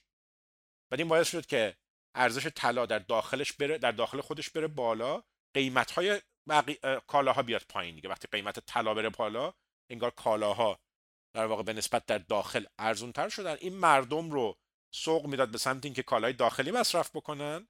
عین همون مکانیزمی که نرخ ارز قرار بازی بکنه برای تنظیم کسری یا مازاد حساب تجارت خارجی. و این باعث می‌شد که خودش برگردونه این کسری حساب تجاری رو کم کم برش گردونه به نقطه تعادل. چون جذابیت نسبی کالای داخلی رو به نسبت به خارجی بیشتر می‌کرد وقتی که کسری تجاری داشت خیلی خب حالا دیگه من جزئیات رو بیشتر وارد نشم که وقت نمی کنیم که همه این رو ببینیم ولی فکر کنم یک گزارشی دادم از اینکه خب نظام بانکی چجوری شکل گرفت و بعد چجوری طلا تبدیل شد به یک استاندارد جهانی. در فصل چهار میاد بحث پول رو ایشون وقت به بحث مگنا کارتا وصل می‌کنه. مگنا کارتا چیه؟ یا به اصطلاح کلمه کامل ترش که مگنا کارتا لیبرتاتوم که به اصطلاح می‌تونیم بگیم منشور بزرگ آزادی. اگر می‌پرسید مگنا کارتا چیه و چه ربطی داره احتمالا خیلی از دوستان قانون اساسی آمریکا رو دیدن بعضی بنداشو. قانون اساسی آمریکا خیلی تاکید داره روی چند تا چیز اون چهار پنج تا به اصطلاح متمم های اصلی مهمش. یکی آزادی بیان مطلقه یکی دیگه این که شما هیچ کس رو نمی‌تونید بدون حکم دادگاه بیشتر از 24 ساعت نگر دارید. دادگاه حتما باید وکیل باشه و الی آخر. از کجا آمد این قانون اساسی آمریکا و این اصولی که اصول در واقع آزادی های آمریکاست؟ ریشه این به این چیزی که برمیگرده که بهش به اصطلاح میگه مگنا کارتا که در قرن 13 در قرن 13 در انگلیس نوشته شد. چی بود ماجراش؟ ماجراش این بود که شما تو انگلیس بارون ها رو داشتیم اشراف محلی و با یک پادشاه داشتیم. انگلیس قبل از ظهور این سلسله که همین الان هم هنوز هستن 80 سال دارن انگلیس حکومت می‌کنن دیگه. قبلش به اصطلاح اون دوره که دوره انگلو ساکسون ها بود که مثلا میشه سال 900 و 1000 میلادی کشوری بود با یک جور آزاد شهرهایی که توش در واقع آزادی ها محترم دانسته می‌شد و خیلی حقوق انسان ها محترم بود. شبیه به چیزی که مثلا در روم و یونان باستان پلیس یا شهرها داشتن. و بعد سلسله جدید که اومده بود یک تنشی به وجود اومده بود بین قدرت پادشاه برای زور گفتن به اشراف محلی دستگیر کردنشون مالیات بستن بهشون و خلاص خراج گرفتن و اینا. اون کارتون رابین هود و اینا رو هم در ذهن داشته باشید. داریم هول و هوش اون کانتکست رو داریم صحبت می‌کنیم. اینجا یک جنگی بین بارونها و پادشاه در گرفت و بعد با میانجیگری کلیسا یک سندی نوشته شد که این سند یه جوری امروزه خیلی باور دارن که بنیان خیلی از قانون اساسی های مترقی جهان امروز ماست. پس داریم صحبت حدود نزدیک 900 سال پیش رو می‌کنیم. انگلیس می‌دونید که قانون اساسی نداره بر اساس کامن لا هست ولی روحی که حاکم هست بر دادگاه های انگلیس مگن کارتا خب اصل اساسیشه.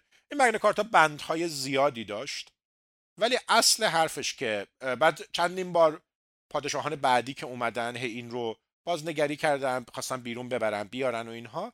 منتها چند بند اصلی داشت. چند بند اصلیش چیه؟ من فقط بخوام خلاصش رو بگم بدون که بخوام وارد خیلی جزئیاتش بشم. بند اصلیش آزادی کلیسا از حاکمیت دولت. کلیسا رو به عنوان یک نهاد مدنی در نظر بگیرید در اون موقع. دو حفظ آزادی های سنتی شهر لندن. شهر بتونه از نفوذ پادشاه به عنوان یک منطقه مستقل آزاد بمونه. سه همین جمله معروف که هیچ کس را نمی‌توان خودسرانه بازداشت کرد مگر به حکم دادگاه و قانون.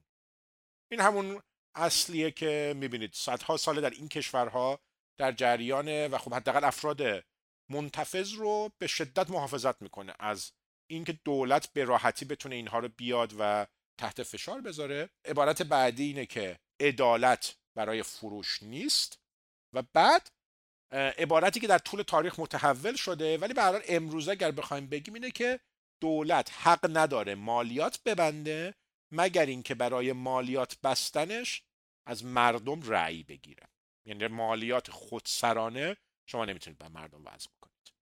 که این شعاری که اصلا انقلاب آمریکا هم هولش شکل گرفت No taxation without representation همون ماجرای تی پارتی بوستون و اینها که مستمر نشین های آمریکا حرفشون این بود که دولت انگلیس داره از ما مالیات می‌گیره ولی ما نماینده در پارلمان نداریم. یه جوری بازگشت به همین اصول مگنا کارتا هم بود که میگه که این در واقع این مگنا کارتا 200 سالی بالا پایین شد ولی به قرن 17 که رسیدیم حقوقدانان انگلیسی و قاضی های انگلیسی و روشنفکرا و روزنامه نگارا اینها این رو کشیدن بیرون و این از اون موقع دیگه شد سرمنشأ در واقع شیوه حکومتداری در انگلیس و بعدش هم که شد پایه قانون اساسی آمریکا.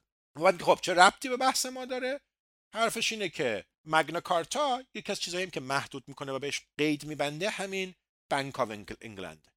میگه شما یک نهاد عمومی داری که کارش باید این باشه که خیر عموم رو مدیریت بکنه نه منافع پادشاه و حکومت رو. و Bank of England بنابراین جایی نیست که بتونه خودسرانه در واقع به تامین مثلا هزینه جنگ های پادشاه را بکنه یا یا هزینه شخصی پادشاه و اینها رو بکنه. Bank of England به عنوان یک بانک مرکزی قراره نماینده و مقید به قانونگذاری ها و مقرراتی باشه که عموم مردم تصویب کردن. و بعد میگه خیلی خب اینو پیوند بدیم به بحثی که در فصل قبل گفتیم. پول اعتماد و قانون با هم میاد متجلی میشه اینجا. یه جوری نقشی که ایشون توصیف می‌کنه از بانک مرکزی مدرن بانک مرکزی مدرن جاییه که یه جوری حافظ ارزش پول هستش و ارزش پول رو چجوری حفظ می‌کنه؟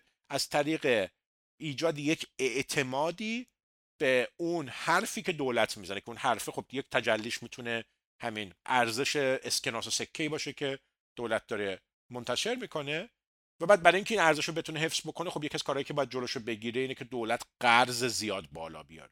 اینا رو در واقع همین استقلال بانک مرکزی هم که امروز این حرف رو می‌زنیم یه جور خیلی خوبی میاد می‌بره این رو توی ریشه های تاریخی خودش و وصل می‌کنه به این تحولاتی که جامعه های بشری اومده تا رسیده به امروز که استقلال بده به بانک مرکزی. پول رو و چاپ پول رو از قدرت دل بخواهی در واقع پادشاهان و حکومت ها خارج بکنه و بعد این رو کتاب بحث می‌کنه که چجوری تبدیل به یک ارزش بسیار بنیادی جامعه بشری شده و ابراز نگرانی می‌کنه که بحرانهای اخیر مالی یه جوری این اعتبار رو به خطر انداخته بود و باید فکر براش بکنیم. بعد میره وارد بحث به اصطلاح پول های دیجیتال و آینده پول شروع می‌کنه صحبت کردن. فصل پنج The Future of Money می‌پرسه میگه خیلی خب حالا که یک فهم فلسفی از پول به دست آوردیم می‌تونیم خودمون بپرسیم که پول قراره که چه مسیری رو در آینده بره. و خب حالا دیگه فکر کنم با این پیشینه شاید راحت تر می‌تونیم پول دیجیتال رو هم کشف بکنیم. کتاب در واقع علیه پول دیجیتال نیست با اینکه خب خودش یک بانکدار مرکزی سنتی هستش. میگه که خیلی خب ما این تاریخچه بشری پیش رومونه که بانکداری خصوصی بی حساب کتاب مشکلات خودش رو داشت در واقع نهاد اعتماد رو به خطر انداخت. تجربه بانکداری مرکزی پیش رومونه که چجوری باید مقید به قانون به اصطلاح اعتبار رپیتیشن و اینها باشه. و اینکه چجوری به اصطلاح میگه که پس باید مجموعه از اهداف سیاستی یا همون چیزی که بهش میگیم کتاب قولشه ارزش ها رو این بانک وظیفش این باشه که بالانس بکنه. هزینه مبادله رو بیاره پایین.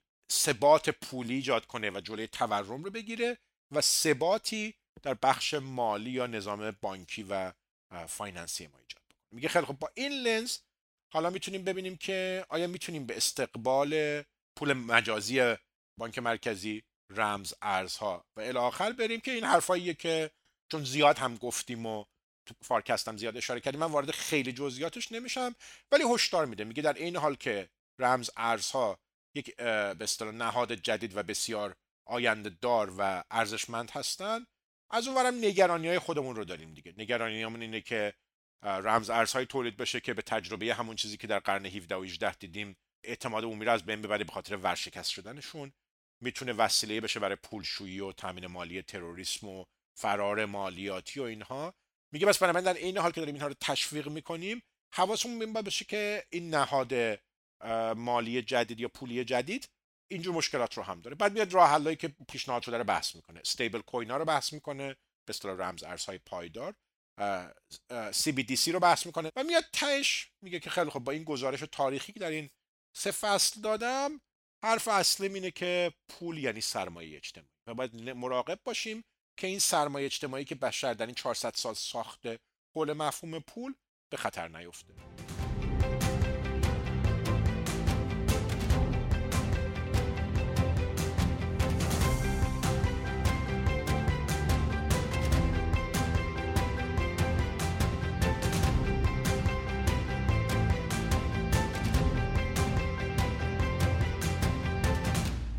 خب اجازه بدید من با یک مروری بر فصل 6 کتاب یک جوری یک جمعنی بکنم از قسمت اول پادکستمون. طولانی شد ولی به نظرم اینقدر این کتاب خوندنیه که ارزش داره که به جزئیاتش هم مستقل از پیام کلی نویسنده توجه کنیم چون حاوی اطلاعات دقیق و مفیدیه. خب فصل 6 یه جوری شروع می‌کنه حرف اصلیش رو زد. عنوان فصل 6 هست جامعه بازار و ارزش هیچ چیز چی می‌خواد بگه؟ ته حرفش اینه که ببینیم ما تو فصل یک و دو رویکردهای اول عینی objective و ارزش رو بحث کردیم بعد گفتیم که در 150 سال گذشته رویکرد ذهنی یا subjective شده روش قالب برای توضیح ارزش اشیا در بازار و بازار جایی شده که این ارزش های ذهنی کشف میشه. نویسنده اینجا داره یک قدم انتقادی برمیداره. میگه که فرض کردن اینکه هیچ چیزی واجد ارزش ذاتی نیست و همه چیز رو سپردن به اینکه اجازه بدیم بازار قیمتش رو تعیین بکنه اون رو بگیریم ارزش واقعی داره ما رو در یک جاهایی به بیراه می‌بره. فکر می‌کنم بعضی مثال ها رو هم در جریان صحبت گفتن دیگه. مثلا میگه که ما در جریان بحران کووید دیدیم که کارکنان بدنه بخش درمان و در بهداشت و درمان چقدر ارزش درست می‌کنن برای جامعه. ولی اگر به بازار رها بکنیم این قشر زحمتکش و فداکار شاید اونقدر پاداش مادی در بازار دریافت نمی پس این یک جور ما را در یک پارادوکسی قرار تو فصل 6 میاد.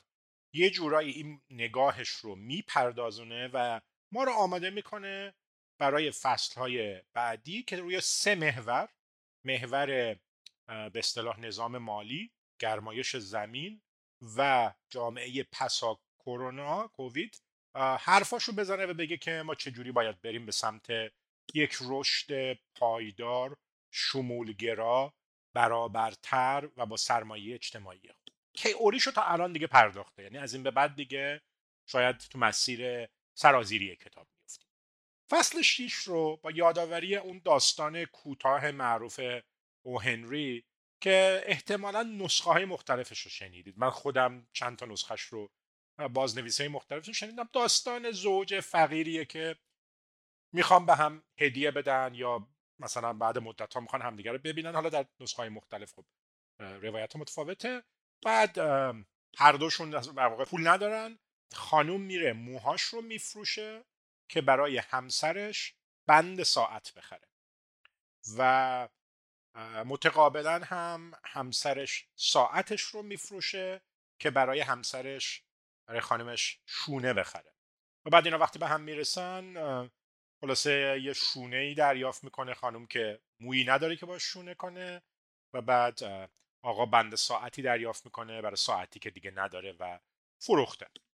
این رو میگه این مثالی از به زبان اقتصاد مدرن coordination failure یا به اصطلاح خطای شکست هماهنگی که در واقع دو طرف استراتژی هاشون رو اگر با هم صحبت می‌کردن شاید به یک خروجی دیگری می‌رسیدن. میگن اگه شما به یک اقتصاددان جریان اصلی بسپرید این رو میگه این چه کاری بود؟ اگر هر کدوم از اینها به جای اینکه بعد از فروش وسیله ای تهیه می‌کرد برای طرف مقابلش.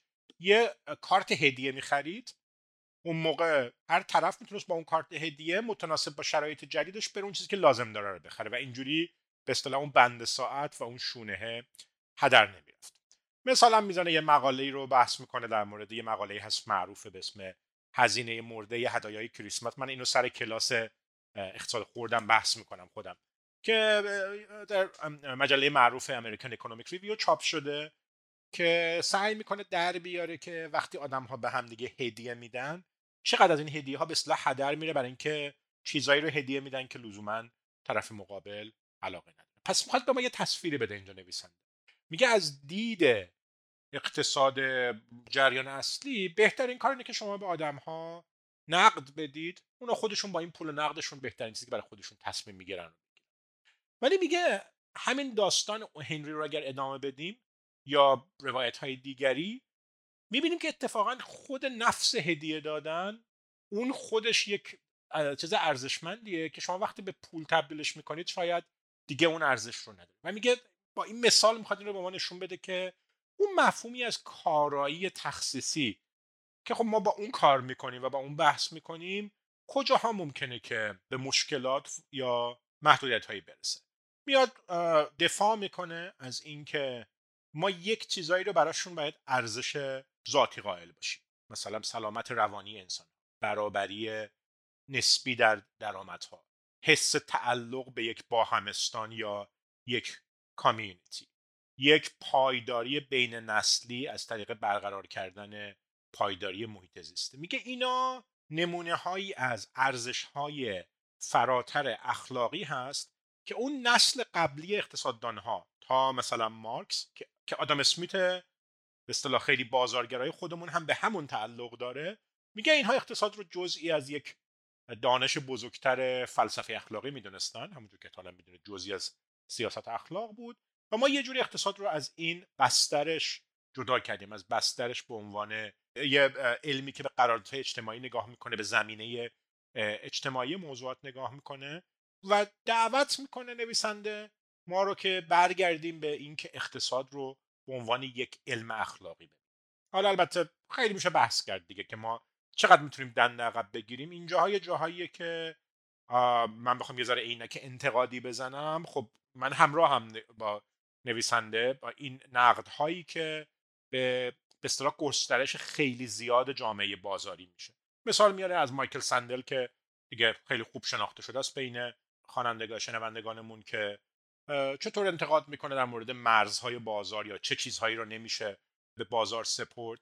و بعد این بحث در واقع به اصطلاح امپریالیسم علم اقتصاد که همه ارزش ها رو بر اساس هزینه فایده بخوایم تمدید کنیم. من همراه هم باهاش در این نکته ای که میگه. منتها پیش پیش این رو هم بگم که این نوع هشدارها هنوز انگار راه درازی دارن که بتونن تبدیل به یک سیستم تحلیلی اخلاقی بشن که باشون بشه در عمل ورداش کار کردش. یعنی فعلا من بیشتر به عنوان هشدار اخلاقی و به یک دعوتی برای اینکه فکر بکنیم که چه جوری میشه نظام اقتصادی رو باز تعریف کرد. برای اینکه همین ارزش های پایداری انصاف قرارداد اجتماعی پویایی اعتماد اینها بشونه توش حفظ بشه.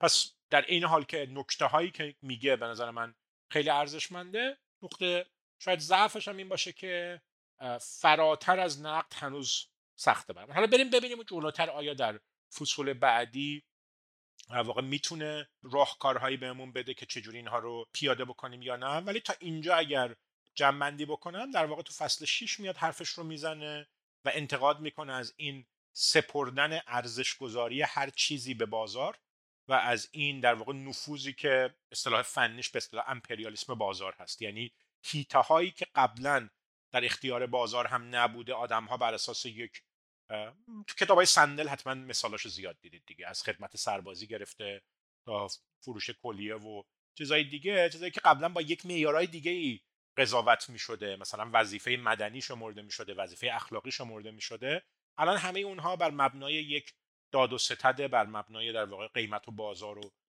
پول دارن قیمت گذاری میشن و این رو به به انتقاد می‌گیره. میگه چجوری می‌تونیم برگردیم به یک نظام اقتصادی که برای حداقل بعضی چیزها ارزش ذاتی قائل باشه. مثل همون مثال هدیه دادن که خود نفس هدیه دادن رو ارزشمند بدونه. ولو اینکه فکر کنیم که به اصطلاح هزینه در قسمت های بعدی من وارد قسمت دوم کتاب میشم که عنوانش هست سه بحران ارزش Three Crises of Values که همین سه بحرانه دیگه. بحران مالی بحران گرمایش زمین و بحرانی که در جریان کرونا و پسا کرونا باش مواجه شدیم و راههایی که نویسنده فکر می‌کنه که می‌تونیم به یک باز مهندسی جدید فکر کنیم در نظام اخلاقی اقتصادی.